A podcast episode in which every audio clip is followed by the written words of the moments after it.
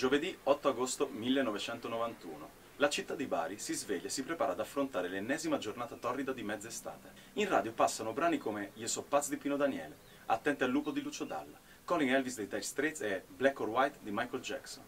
Tutto sembra filar liscio, almeno fino alle ore 10.30, quando davanti al porto di Bari si materializza una grande nave stracolma di persone. Tante, troppe persone. Quella nave è la Vlora. Torniamo indietro di un giorno. 7 agosto 1991, Durazzo, Albania. La Vlora, che è un mercantile albanese, è appena ritornata da Cuba, con a bordo un carico di zucchero di canna. Durante l'operazione di sbarco del carico nel porto di Durazzo, l'imbarcazione viene assalita da una folla di circa 20.000 persone. Avete sentito bene, 20.000 persone. Per lo più giovani, che vogliono scappare dall'Albania e raggiungere l'America, il paese di fronte che in realtà di nome fa Italia, e che quelle persone conoscono bene per anni sotto la dittatura di Enver Hoxha hanno visto di nascosto la televisione italiana. Qualcuno parla italiano, tanti altri lo capiscono. E adesso che il regime è crollato, essi vogliono raggiungere quel paradiso, il posto dei loro sogni. L'Albania è sprofondata nel caos ed il governo non è in grado di garantire l'ordine nel paese. Assalire la Vlora e costringere il suo comandante, Ali Malici, a salpare verso l'Italia è un gioco da ragazzi. Anche se a dire il vero, le prime partenze dall'Albania e i primi sbarchi sulle coste di Brindisi erano cominciati mesi prima, precisamente nel marzo del 1991, ma poca roba a confronto.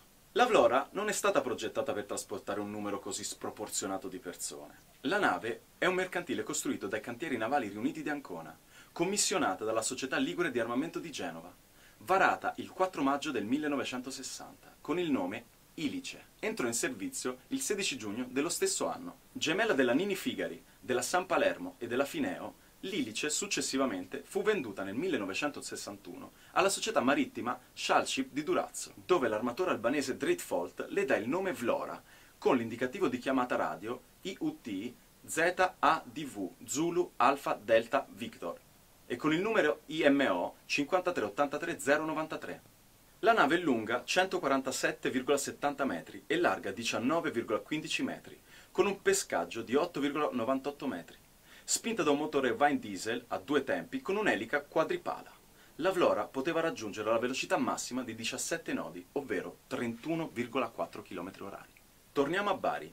Il primo a recarsi al porto, prima ancora che la nave Vlora sbarcasse, è stato il sindaco Enrico Dalfino. Non c'era nessuno del mondo istituzionale in città erano tutti in vacanza. Non c'era il prefetto, non c'era il comandante della municipale e non c'era perfino il vescovo. L'unico era il sindaco Dalfino. La sua reazione e le sue parole, oggi più che mai, fanno venire la pelle d'oca.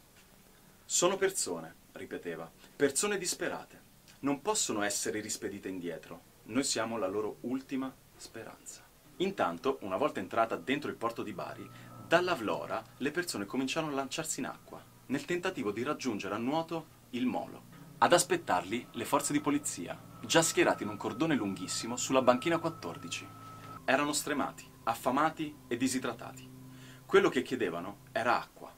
Molti, dalla fame, avevano mangiato durante il viaggio le scorte di zucchero di canna rimaste nella nave. Quello che era avanzato si era sciolto e si era attaccato dappertutto. Nel tentativo di tenere a bada una marea di persone, le forze dell'ordine usano i manganelli.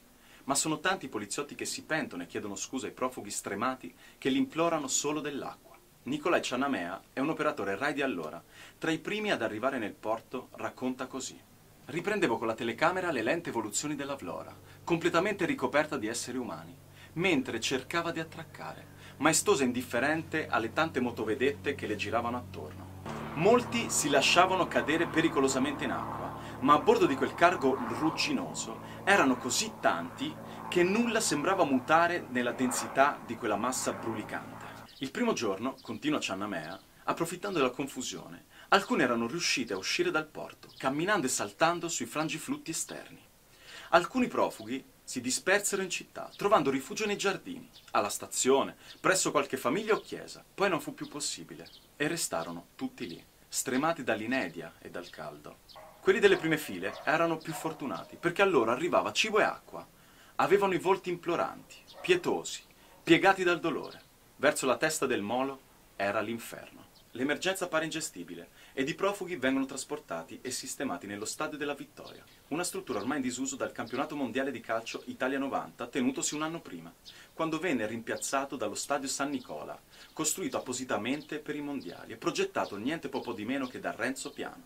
Gli ospiti non potevano accedere agli spalti, l'accesso era consentito soltanto nel prato. Dentro non erano presenti le forze dell'ordine. Immaginate il caos. I viveri venivano lanciati da elicotteri che sorvolavano lo stadio o da delle altissime gru. All'interno dello stadio, gruppi di giovanissimi si accaparravano tutto quello che potevano e consegnavano il cibo solo dopo averlo barattato con quel poco di valore che gli altri profughi avevano con sé. Allo stadio scoppia la guerriglia. I più giovani salgono le gradinate fino in cima e da lì cominciano a tirare sassi alla polizia.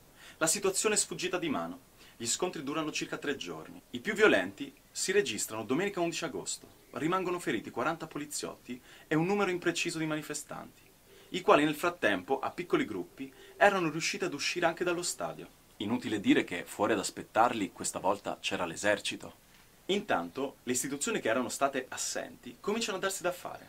Viene organizzata la più grande operazione di rimpatrio mai vista nella storia della Repubblica Italiana. 11 aerei militari C-130 e G-222, 3 aerei Super 80 dell'Alitalia e grandi traghetti come Tiepolo e Tiziano cominciano a fare da sponda a sponda dell'Adriatico, riportando a casa gli albanesi.